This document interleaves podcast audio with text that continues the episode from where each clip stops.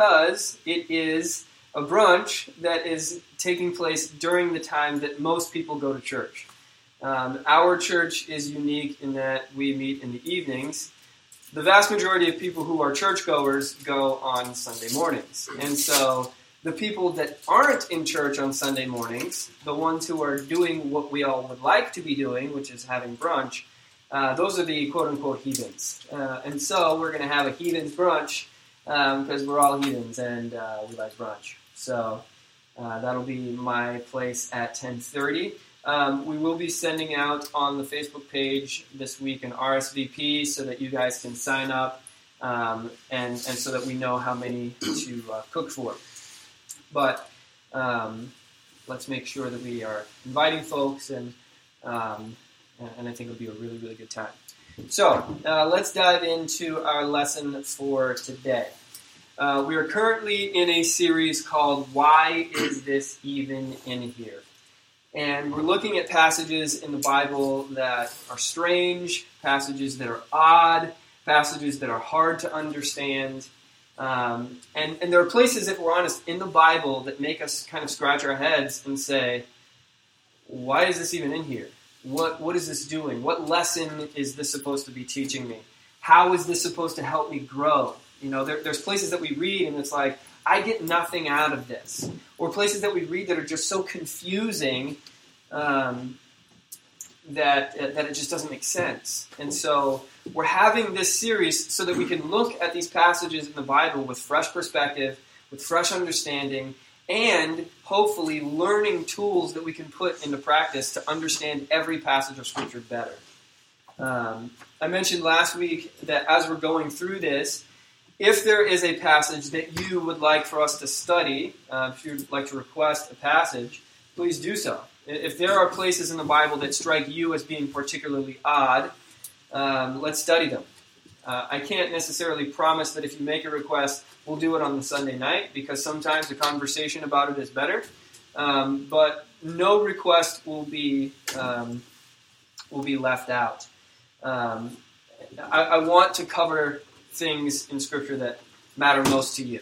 You know, so if there's a particular place that you are really struggling with, let's let's talk about it. Um, the passage that we're going to be looking at today was requested last week by Dan, who was at home watching. Hi, Dan. Um, and it's kind of a doozy in terms of strangeness. So go ahead and turn your Bibles to Ezekiel chapter 1. Uh, this week, I have been uh, studying this passage and reading commentaries and studies and notes, and and I want you to know that this week, as I was researching this passage, it took me to some very strange corners of the internet. Okay, uh, listen, kids, the internet is a weird place.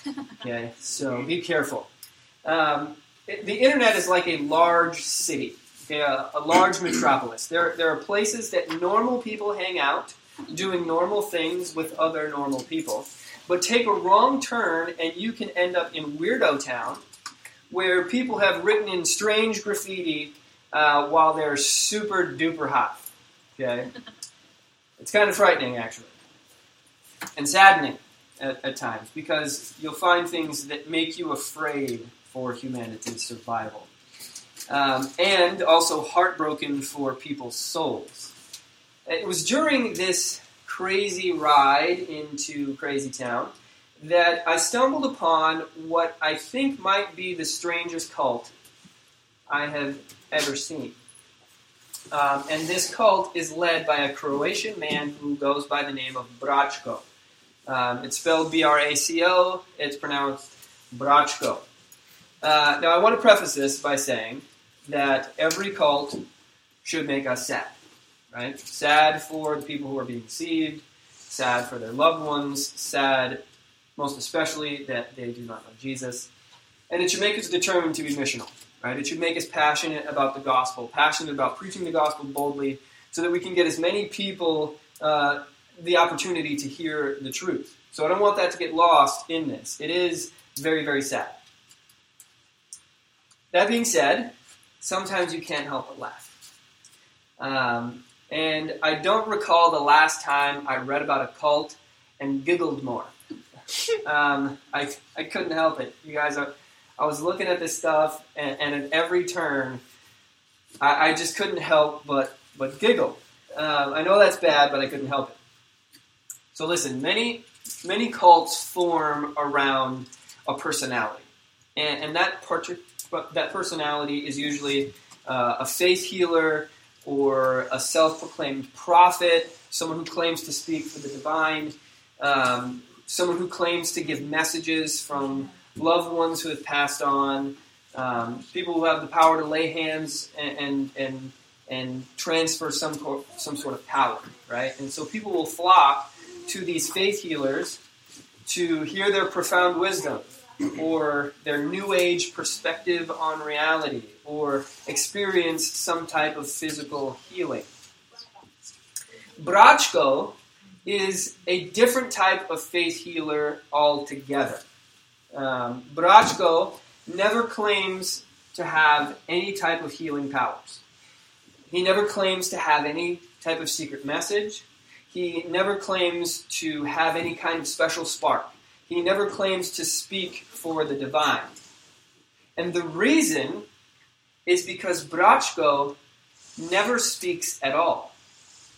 Ever. In fact, he has not been heard speaking in public in over a decade.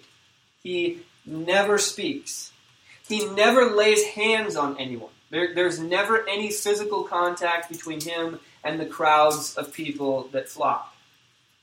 All he does is stand up in front of them and stare at them. I wish I was making this up. Okay? Braco literally travels around the world hosting what they call gazing sessions. And, and these sessions are attended by hundreds of thousands of people worldwide. Okay? Uh, the event will begin with one of the volunteers getting up to kind of explain how the night is going to go, um, asking if, if this is the first time that, that people in the room have been around Braco and how to make the most of the experience. Then there's a video of Braco, and in this video, he stares. And then the video ends, and then a woman will come up and introduce him. And the woman will say, in a sing song voice, In a few moments you will see Braco. He will be looking at you. What you need to do is just look at him. Some of you will feel peace, a feeling of relief, joy, or tears. Just allow yourself to receive what you need most right now. And so I kindly invite you to stand. And then, Braco is welcomed onto the stage. Elevator music plays in the background, and for five to seven minutes, he stands on a platform and looks. He gazes, he stares. He never speaks, he never opens his mouth, he just gazes for five minutes and then walks off stage. And that's it. That is literally all it is. And people pay $8 per session. Now, these things sell out, so that's a lot in terms of number. And he'll do nine of them in a day, and most people that go purchase the day pass so that they can have nine sessions gazing at Braco. Now, I'm sure you're probably wondering what is so special about this? What kind of healing powers is this supposed to have? Well, his, his proponents claim that Braco's gaze contains power from the sun. That at some point, Braco was connected somehow to the sun. He intook some beam of light, and now that beam of light enters you in these gazing sessions. Now, again, Braco himself, his printed materials, his website, never claimed that he has healing powers.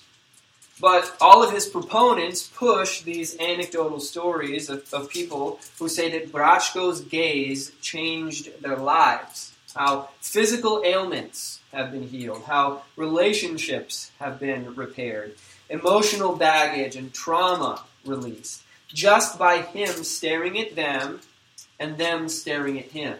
Most people say that they feel this tremendous sense of warmth. A lot of people break down crying. If that's not crazy enough, people are encouraged to bring to the event a picture of a loved one who has some sort of issue. And, and then the people will hold that picture to their chest, facing Braco, as he stares, so that the people in the picture can also receive the healing power of Braco. Uh, okay, so I have to show you Braco, right? I can't not show you Braco. Uh, this is Braco. Here he is. Uh, those of you who are watching online, please Google this. I beg you, okay? I beg you to. Do you guys feel anything right now? Do you feel anything? Any sort of power? Um, I, I read. I read. Yeah, give give it five minutes. Uh, it'll change you. I read a hilarious article from a skeptic journalist that attended one of his uh, day sessions, and she described him as looking like the coach of an Olympic basketball team from a country that will never medal. When I saw Braco, my description that came to my head was Hobbit Fabio. Hobbit Fabio. He's about five six. Okay. Uh, and this is all he does. This right here. This is all he does. Uh, for those of you that can't see, it's just a picture of him staring. Uh, go online, it will change your life. Uh, again, there's no doctrine, there's no dogma, there's no teaching, just gazing. His YouTube channel has 30,000 subscribers, and the views are in the millions. Millions of views. And do you know what every single one of those videos on this channel is? I'll, I'll, I'll let you guess. That, yes, it is Braco staring. In many of them, he's standing somewhere idyllic in nature. And so he'll be like standing by a river in a forest and staring. Um, I, I, I cannot possibly make this up. And this has been going on for over a decade. Okay? Braco has an onyx temple in Croatia, where he's from, where he holds gazing sessions, and nearly a quarter of a million people attend his uh, temple sessions every year. But then he started going worldwide after a while. And uh, a woman named Angelica Whitecliffe was instrumental in bringing him to America. Angelica spent three weeks following him around Europe, attending his gazing sessions, and then she decided Americans need this, and so she began to organize stateside trips. Here's how Angelica describes her first experience at a gazing session. She says, When I went into my first gazing session, I found that I immediately felt something so strongly inside of myself. I felt a strength and an energy enter into me that literally felt like I'd just been given back my dearest dreams that I'd abandoned in this lifetime. Just because of challenges and things that take place in life that make you feel like you can't measure up and make these things happen. And I felt so concretely that there was an absolute knowing that I was given back these things and the strength to actualize them and build them. After I did my first gazing session with Braco, my life began to change in these ways where I had more energy, more power, more determination than I'd ever experienced before. And I started building and creating these things that I'd not done before in my life that I've always wanted to do. It was quite powerful for me. And that led to wanting to experience Braco and his gaze again, to feel that energy that's very palpable. And each time it feels different. It feels like something so nourishing to the spirit. Now, coincidentally, and I do mean purely coincidentally, Angelica is the closest personification I've ever seen to the term crazy eyes. Uh, I encourage you to look her up too. Um, but she's clearly not alone in her sentiments. Many others claim to have similar experiences simply from the stare of Braco. Um, people claim to receive messages of love, meaning, purpose, and above all, a compulsion to continue experiencing the glowing gaze of their healer, and to bring others to experience it for themselves as well. Now, I won't take the time tonight to explain the power of suggestion or the power of placebo or the allure of groupthink or even the very real power of the demonic. These people are clearly experiencing something. It's clearly not a good thing, but it is something nonetheless. The reason why I decided to bring up this story is because it illustrates for us one central idea that I'm going to keep coming back to over and over and over in this sermon. And that is that gazing at the glory of the divine does have the power to change us and to set our lives on a different course. So, uh, now we look at Ezekiel chapter 1. Ezekiel chapter 1. In the thirtieth year, in the fourth month, on the fifth day of the month, as I was among the exiles by the Chebar Canal, the heavens were opened, and I saw visions of God. On the fifth day of the month, it was the fifth year of the exile of King Jehoiakim, the word of the Lord came to Ezekiel the priest, the son of Buzi, in the land of the Chaldeans by the Chebar Canal. And there the hand of the Lord was upon him. As I looked, behold, a stormy wind came out of the north, and a great cloud with brightness around it, and fire flashing forth continually.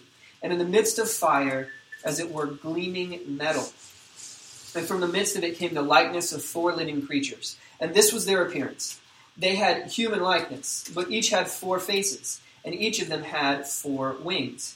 Their legs were straight, and the soles of their feet were like the soles of a calf's foot and they sparkled like burnished bronze. Under their wings, on their four sides, they had human hands, and the four had their faces and their wings thus. Their wings touched one another. Each one of them went straight forward without turning as they went. As for the likeness of their faces, each had a human face. The four had the face of a lion on the right side, the face of an ox on the left side, and the face of an eagle.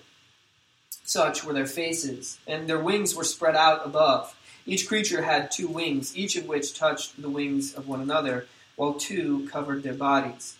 And each went straight forward. Wherever the Spirit would go, they, were, they went, without turning as they went.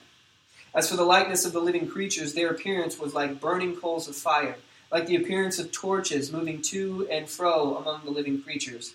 And the fire was bright, and out of the fire went forth lightning. And the living creatures darted to and fro like the appearance of a flash of lightning. Now, as I looked at the living creatures, I saw a wheel on the earth beside the living creatures, one for each of the four of them.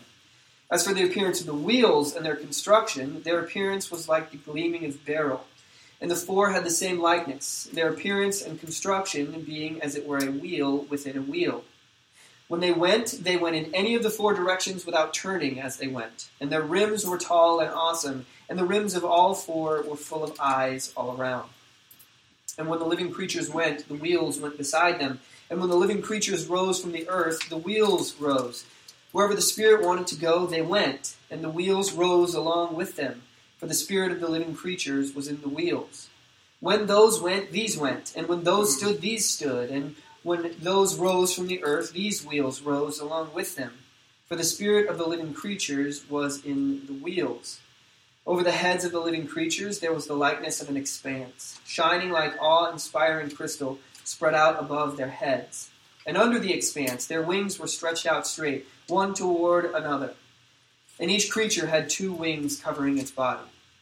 And when they went, I heard the sound of their wings like the sound of many waters, like the sound of the Almighty a sound of tumult like the sound of an army. When they stood still, they let down their wings. And there came a voice above the expanse over their heads. When they stood still, they let down their wings. And above the expanse over their heads there was the likeness of a throne, an appearance like sapphire. And seated above the likeness of a human uh, of the throne was a likeness with a human appearance. And upward, upward from what uh, from what had the appearance of his waist, I saw as it were gleaming metal like the appearance of fire enclosed all around, and downward from what had the, the appearance of his waist, I saw as it were the appearance of fire, and there was brightness around him. Like the appearance of the bow that is in the cloud on the day of rain, so was the appearance of the brightness all around. Such was the appearance of the likeness of the glory of the Lord. And when I saw it, I fell on my face, and I heard the voice of one speaking. So, um, I made the mistake of listening to Hans Zimmer while I was studying for this sermon.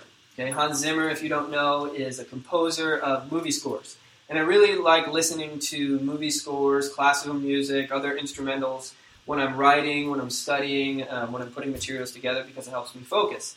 Um, but for this one, big mistake, okay? Because Hans Zimmer, in his music, there's always sort of like an eerie undertone that's going, um, and then there are banging drums, and, and then there's choirs of people singing nonsense. The drums are banging. I was like, okay, I need to get up and get some coffee. this was not smart. This obviously is a very weird, strange passage, right? Um, and so I'm studying and I'm reading, and uh, I see I see a link on Google that says, "Does Ezekiel one describe aliens and UFOs?" I can't not click on that link, right? I, I have to click there, and, um, and and so thankfully the person who was answering the question said, "No, it doesn't talk about aliens and UFOs." But it's more the fact that somebody asked that um, that question in the first place. But as I looked more, it turns out that this is a commonly held belief that this passage is about aliens and UFOs. And that is why we cannot have nice things. Now, I am in, I'm greatly indebted to the Bible Project um, for uh, a lot of the material that I'll cover here. Um, do yourself a favor this week and watch the two part Bible Project video on the book of Ezekiel. It does an awesome job of putting this entire book in very simple, easy to understand terms. Summarizes the entirety of the message and the history. It'll take you about 15 minutes to watch, and it'll completely change your perspective. So go ahead and do that. Um, Kayla, would you actually mind linking those Bible Project videos um, on our Facebook page? Thank you. So Kayla's going to link the Bible Project videos on our Facebook page. Do yourself a favor and watch that because uh, those are awesome. So, in order to better understand this passage, Let's start with our four laws of scriptural interpretation. So, uh, let's have our quiz. Who can remember the four laws of scriptural interpretation? Eli. Scripture interprets scripture. Scripture interprets scripture. Very good, son. What else? Genre matters. Genre matters. Yes. The Bible is an ancient document and should be interpreted as such. Yes, the Bible must be read as an ancient document. And? What's the difference between description and prescription? By heart. You guys know your stuff. Yes. First and foremost, the Bible is an ancient document. Okay? And we have to read it as an ancient document. We have to read the, the words as being written by a particular author at a particular time in a particular place to particular people. Um, it, it was written with a first meaning in mind, what the author intended to communicate to his audience. And we can't read modern things into the text. We have to look first at the ancient context and understanding. Now, again, that doesn't mean that we look at the Bible and we say it's just an ancient document not relevant to today.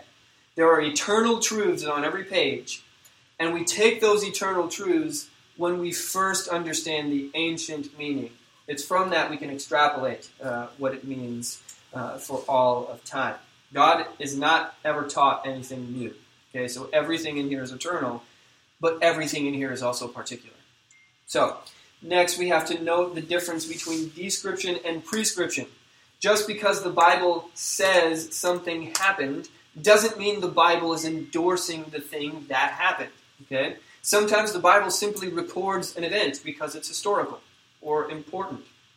It is not necessarily saying there, go ye and do likewise. Okay? So we have to see where the Bible is commanding us and where the Bible is just reporting things to us. Uh, there's a difference between description and prescription.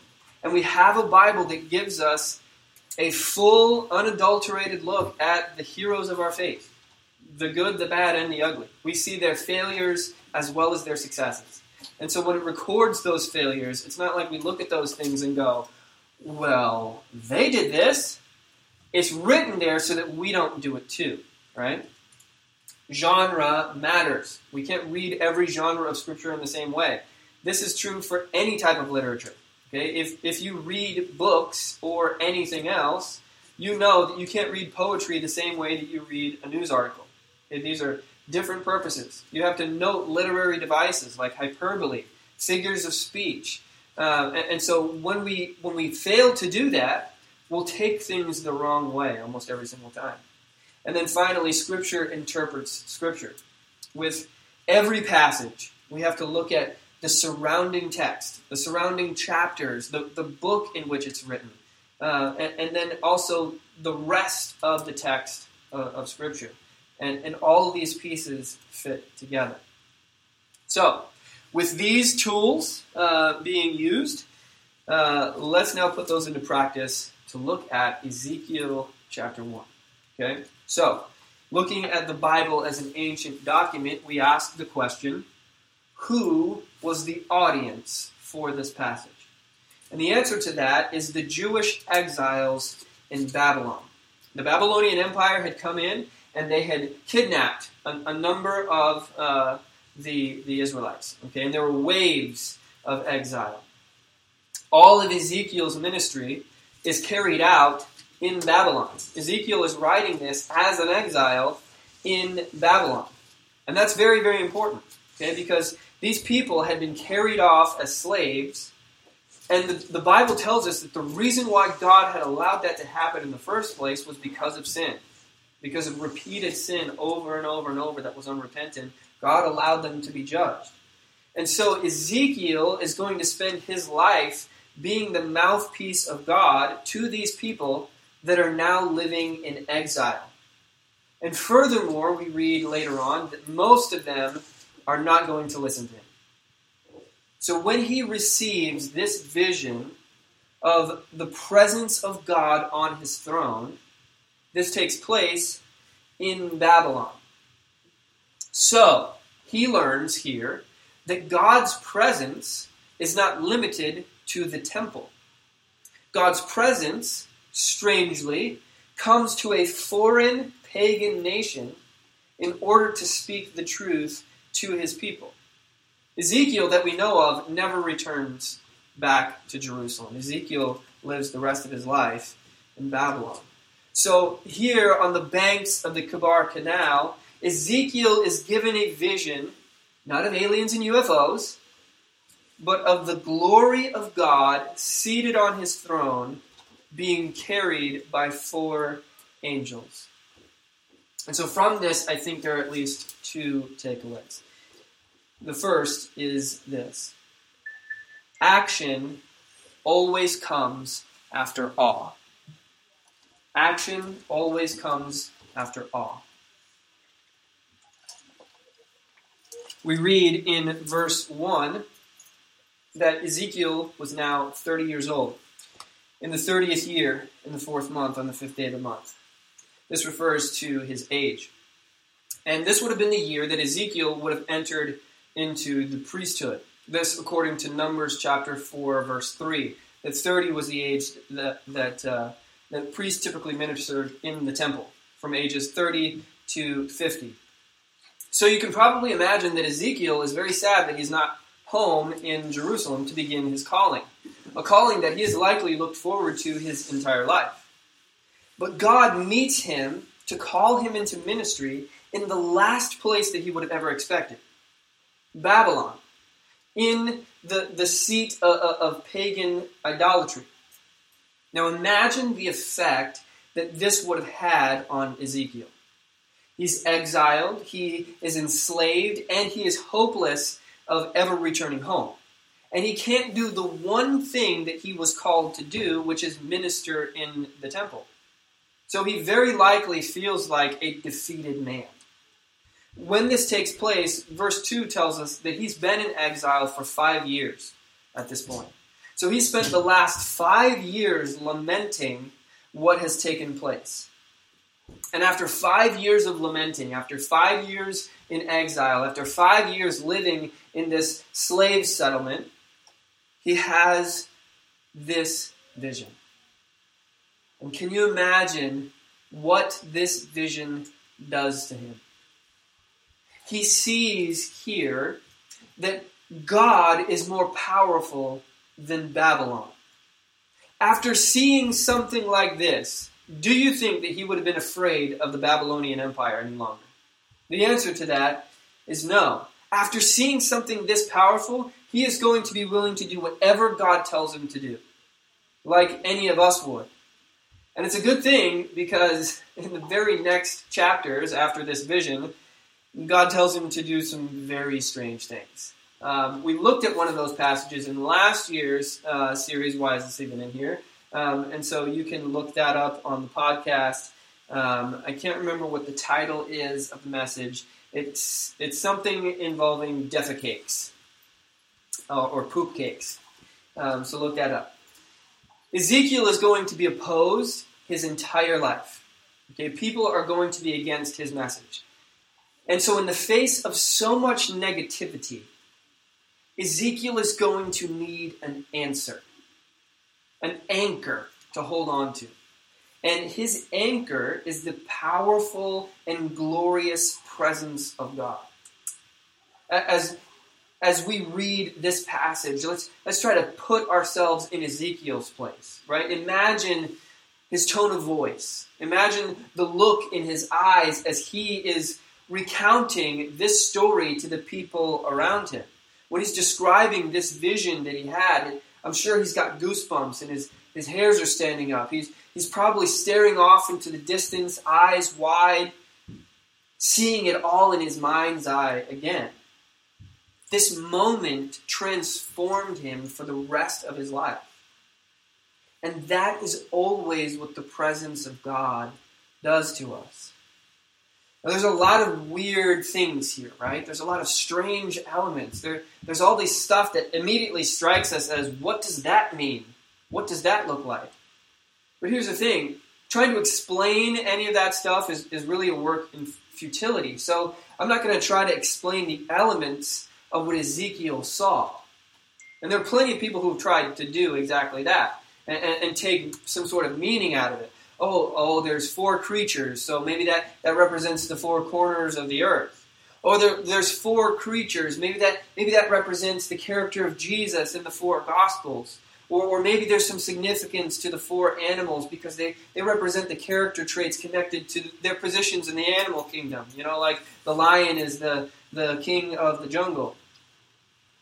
Is any of that true? Maybe. I don't know. But I don't think that that's really the point. The point is not to try to explain the meaning of every element of Ezekiel's vision.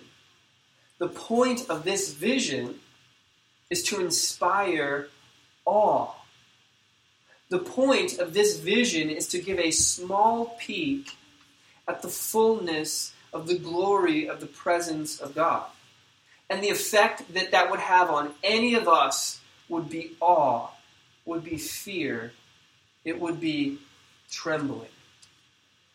That is why Ezekiel responds the way that he does in verse 28, where he says, um, When I saw it, I fell on my face, and I heard the voice of one speaking. It says that when he saw this, he fell on his face. Now, this is the very same response that everyone else in the Bible has when they see the throne room of heaven. When they see a vision into heaven, this is their response. Paul, on the road to Damascus, has a vision of the resurrected Jesus. And what was his response? Acts chapter 9, verse 4 says, He fell to the ground and was blinded. Isaiah uh, when he had a similar vision to Ezekiel, his response was saying, Woe is me, I am undone. John in Revelation sees the glorified Jesus, and when he sees him, it says, I fell at his feet as though dead. And so when we get to the end of Ezekiel's vision, we see him saying in chapter 3, verse 15, I came to the exiles at Tel Abib who were dwelling, dwelling by the Chebar Canal, and I sat where they were dwelling, and I sat there overwhelmed among them seven days. Seven days he sat there on the bank of this river, just absolutely overcome by what he had seen. Explanation is not the point of this vision. Awe is the point. This incredible vision that Ezekiel has is not a code for us to crack. Far too often, when we read the Bible, we read ourselves at the center of it. We, we read it like it's Aesop's fables. Aesop's fables were stories that were meant to be read with a moral in mind. Read this story, apply this lesson. The Bible is not to be read with a moral in mind. The Bible is to be read with a person in mind, and that person is God. Certainly, there is morality that flows out of that personality. But when we read the Bible, our first thoughts shouldn't be about us. How does this speak to me? What does this say about me? When we read the Bible, our first thoughts should always be about God. What does it say about Him? It, should cause us to reflect on Him first. And this, this vision that Ezekiel had overwhelmed him. It absolutely floored him. And that's what it should do to us as well.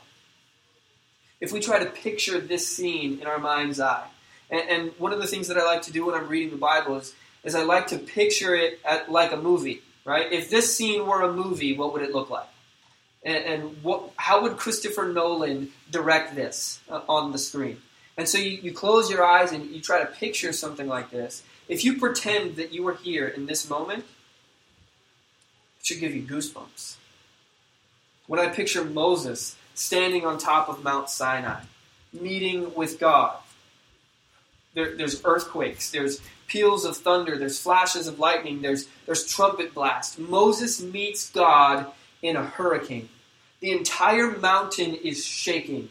And I am sure that Moses never felt more small or unworthy in his entire life. Or picture Job. Job is crying out to God. He's, he's assured of his own righteousness. He's questioning the Almighty.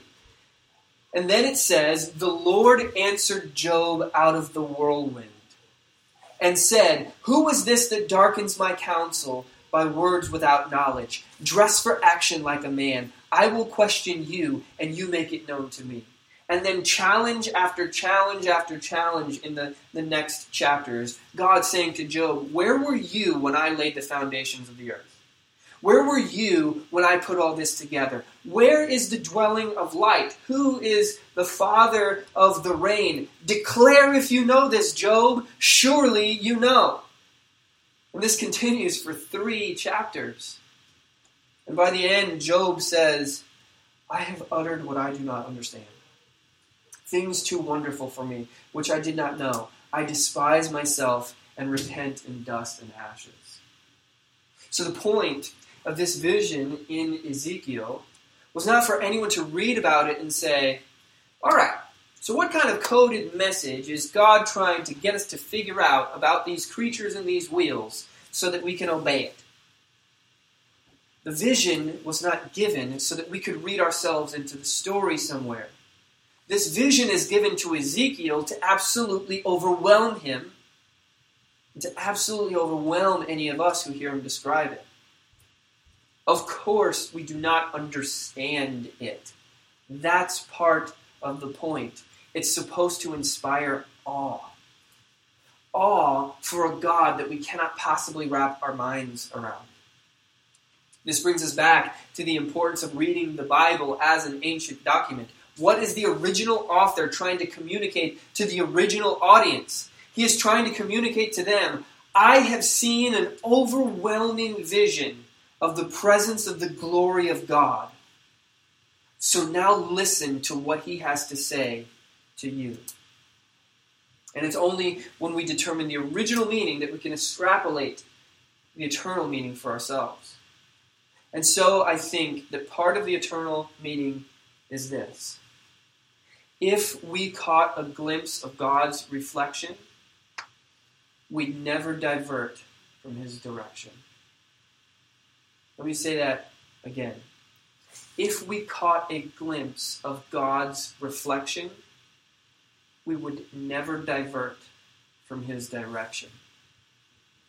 Every single one of the men in the Bible who saw a vision of heaven or a vision of the glorified Lord was led by God to do very difficult, grueling mission on earth. Every one of them walked difficult paths after their visions. Paul was led all over the ancient world, preaching and evangelizing, and in doing so, he was tortured, beaten, imprisoned, and ultimately martyred. Isaiah was sent as the prophet to the people, and the people opposed him at every turn. John, like Ezekiel, wrote from exile. And after his vision, he remained steadfast in preaching the gospel that got him there in the first place and had him tortured many times before that. Ezekiel would have a ministry with almost no visible fruit whatsoever. He endured not only exile and slavery, but also in chapter 34, watching his wife die. What I'm trying to say is this these men all walked a difficult path of obedience, but they never stopped obeying the direction of God's leading because they had seen his glory. Far too often, you and I question God's ways. We, we question why He wants us to do certain things, why He won't let us do other things, why we have certain things or why we don't have certain things. We wonder why He doesn't do things differently. And when He asks us to obey Him and trust Him, we hem and we haw and we go, well, you know, my idea does seem better. The problem is that we have too small a view of God. So you might ask, well, why doesn't God give us all visions like this? Blow us away with His glory? And I understand that question. I, I identify with that question. But in response, I would point us to two things. The first is this very book, the Bible. God is giving us visions of His glory. We carry them with us. We carry with us the visions of the glory of God. And so, one of the reasons why it is so important and why I hammer this all the time that we stay in the Word is because staying in the Word keeps our view of God large. It keeps our view of God large. It's when we neglect regular time in the Word that our vision of God gets smaller and smaller in our lives. When we're filling our time, our minds, our hearts with everything in the world that gleams and glitters, we start wondering why God doesn't show up more. We start questioning His wisdom and authority. We start having a very large view of ourselves. And, and, and, when our view of ourselves begins to overshadow or even just begins to approach the grandeur of the view of God, it's at that point that we don't stand a chance against doubts and fears. The other thing that I would point us to is the central character of this book Jesus Christ. When we read a passage like Ezekiel 1, and when we read it the right way, it's, it's awe inspiring. Now, we read the Gospels so often like they're just average stories because we're so used to the words, we're, we're so accustomed to it. But Colossians chapter 1 tells us that Jesus is the image of the invisible God, that in him all the fullness of the deity of God was pleased to dwell. Jesus is all of the awe of Ezekiel's vision, all of the awe of Job's encounter, all of the awe of John's revelation, fully dwelling in bodily form. He is God stepping down from above the four living creatures. And what does that God do when he steps down from above the four living creatures? He dies a criminal's death because he loved you that much. If that doesn't give you a view of God that is large, are you even paying attention? The Word of God and God the Word when approached properly, give us the awe to do whatever He directs us to do. That's the point of this vision. The point of this vision is it's supposed to get us to sign up for a gazing session with Jesus. And then when we go and we have that gazing session with Jesus, what it's supposed to get us to do is sign up for the day pass. So we can keep going back and looking more. And when we're done with that, we want to keep going back and looking more. Receiving from His sight everything that we need should cause us to go, I can't stop going. I can't stop visiting this. I can't stop looking. I got to get other people to see what I'm seeing. Because looking at Jesus as He looks at us changes everything. And what does it lead to? It leads to a changed life. It leads to a passionate mission because awe always leads to action. In the course of his ministry, Ezekiel preaches messages that call people to repentance. He speaks uh, these things called oracles against certain groups. Um, the Israelites are the chief audience, but he also speaks out in his book against other nations, including Babylon itself. He's going to proclaim boldly that Israel is going to be restored, that the Lord is going to bring exiles home and rescue them from their oppressors. And remember, he's speaking these things in Babylon. He is behind enemy lines. He is literally living in a slave settlement, preaching this. He's, he's in this community called Tel Aviv. And you can imagine the response of the people around him, his audience, as he's hearing, as they're hearing this. They're looking around and they're like, uh, "We're in Babylon, dude. We are in slavery, and Babylon is too large, too powerful.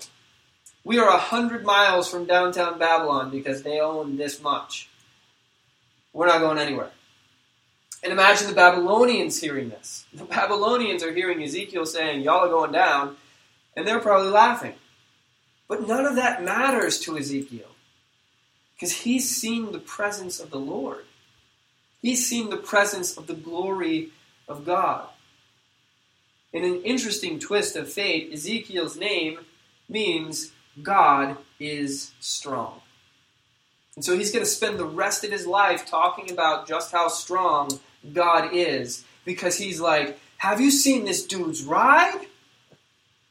The chariot that this guy rides. He is the most powerful, strong thing ever. And that prompts him to action. You might say it like this The seeing came before the sending.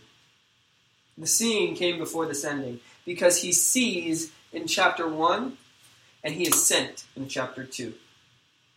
Because chapter 2 is Ezekiel's call. The voice says to him, Son of man, stand on your feet, and I will speak to you. And as he spoke, the Spirit entered into me and set me on my feet. And I heard him speaking to me. And he said, Son of man, I send you to the people of Israel. There is seeing, and it immediately leads to sending. Awe always leads to action. The second thing is this light is most needed when you're standing in the dark light is most needed when you are standing in the dark.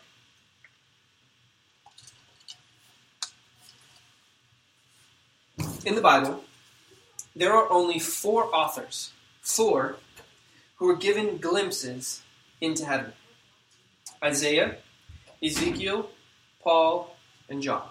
Those are the four authors that are given visions into heaven. There are others who receive visions, like Stephen. Stephen looks up and he sees heaven opened up. But in terms of authors of Scripture, Isaiah, Ezekiel, Paul, and John. And every single one of them is in perfect sync with what they describe. Every single one of them is overcome with the glory of the Lord. When the heavens are opened up to them, there is little that they do record, and very, very little indeed but it is dominated with a picture of the glory of God. It is the central detail of their accounts. And one of the other interesting things about these accounts is that these most powerful visions of God's glory often come in the darkest moments. If you look at the book of Isaiah, Isaiah has a very similar vision to this. Isaiah chapter 6. In the year that King Uzziah died, I saw the Lord sitting upon the throne, high and lifted up, and the train of his robe filled the temple. Above him stood the seraphim. Each had six wings. With two he covered his face, with two he covered his feet, and with two he flew. And one called to another and said, Holy, holy, holy is the Lord of hosts. The whole earth is full of his glory. And the foundations of the threshold shook at the voice of him who called, and the house was filled with smoke. Does this seem familiar? Wings, temple, smoke, all this fire. But what does the first thing say in verse 1? When does this happen? It happened in the year that King Uzziah died. This happened in a dark time. In John, uh, I'm sorry, in Revelation, when John is writing, when does this vision come to him? John says, I was in exile on the island of Patmos, while the church is being scattered and persecuted. Paul's vision on the road to Damascus came as he himself had been plunging the church into a dark time. And so when things are at their worst, God shows himself most powerfully. In the book of Ezekiel, 32 times, 32 times it says, The word of the Lord came to me. 32 times, over and over and over, the Lord comes to him. Over and over and over, God meets him. Again, where he is, in Babylon, in exile, ministering to people who won't pay attention, enduring trials and difficulties and pain and torture. Over and over and over, though, it says, The word of the Lord came to me. 65 times in this book, 65 times, we see the phrase, Thus they will know that I am the Lord. Thus they will know that I am the Lord. Over and over, the word of the Lord came to me, and thus they will know that I am the Lord. In the midst of exile, in the midst of slavery, in the midst of darkness and opposition, over and over, God says, Look at me. Gaze at me. Now, this vision in chapter 1 that Ezekiel has, where he fully describes what it looks like to see the presence of the glory of God and, and, these four living creatures and the smoke and the fire and the throne, all of this stuff is fully described in chapter 1. But in total, he sees this same thing, the same thing, nine times. Nine times he sees the vision that we read about in chapter 1 of this uh, presence of God. The first is here by the canal, Chebar. Subsequent visions of the Lord depict, for example, in chapter, I think it's 11, if I'm remembering correctly, he sees this powerful presence of God leaving the temple because pagan worship is taking place in the temple.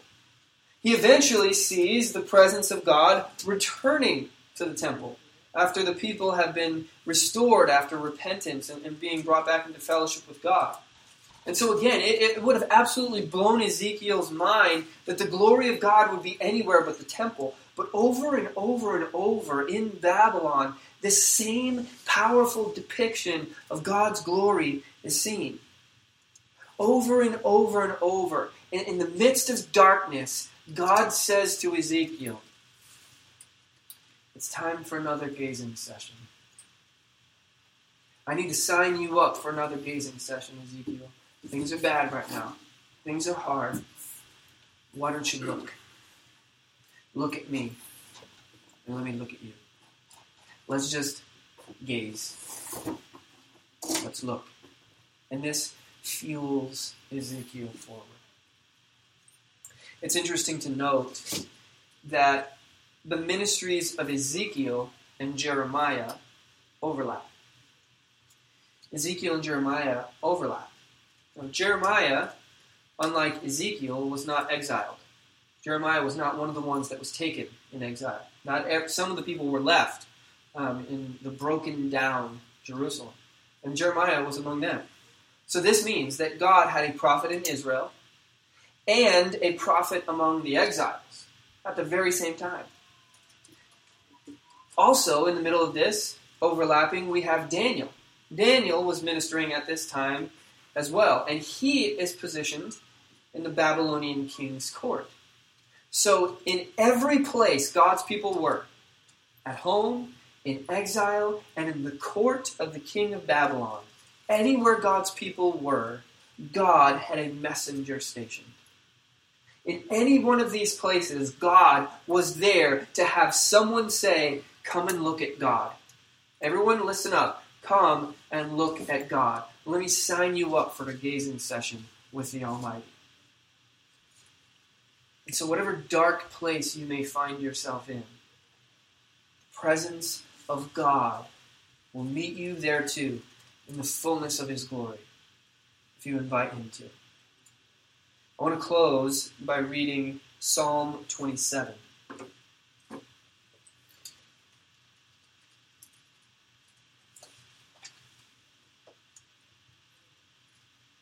Psalm 27, Psalm of David.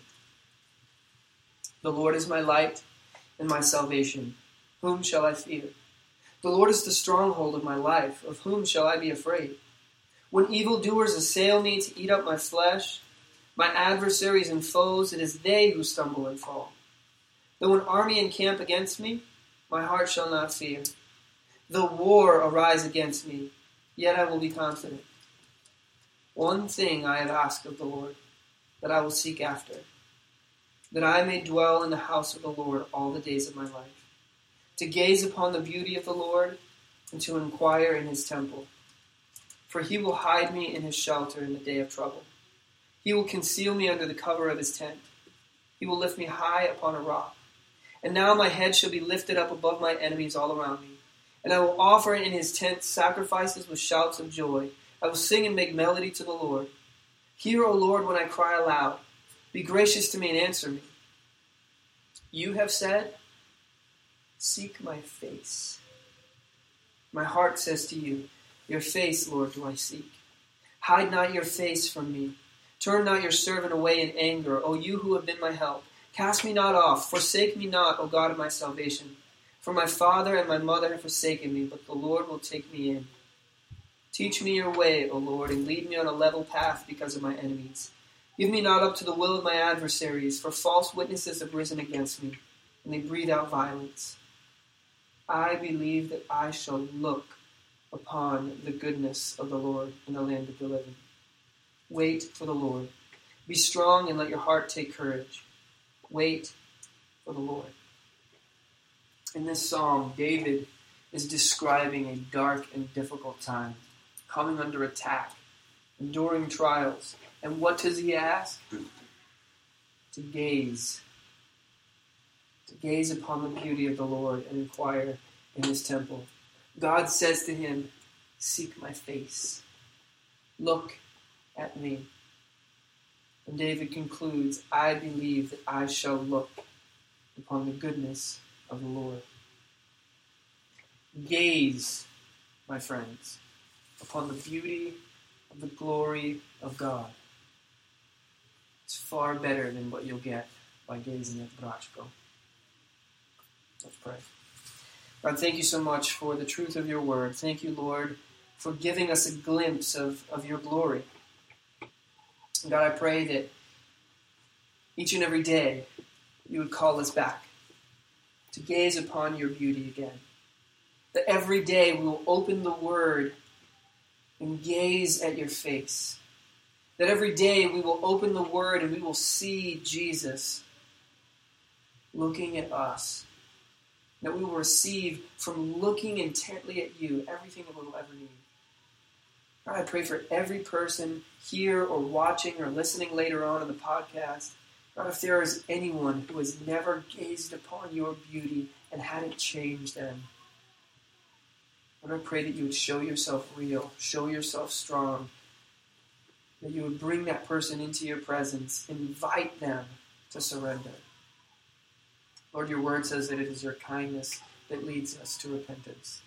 And so I pray that you would kindly look upon each one of us, that you would lead us to surrender, that you would lead us to trust, that you would lead us to giving you absolutely everything, and then, Lord, that you would also send us in action. Send us with the gospel. Send us to reach our friends, our co-workers, our, our enemies. Send us into our little corner of the world, into our oikos, with the gospel on our lips, ready to tell people about the God that we have seen and inviting them to look at Him too. As we sing our closing song, I pray that we would cry out as these angels, Holy, holy, holy is the Lord God Almighty. We pray all this in Jesus' name. Amen. You would stand.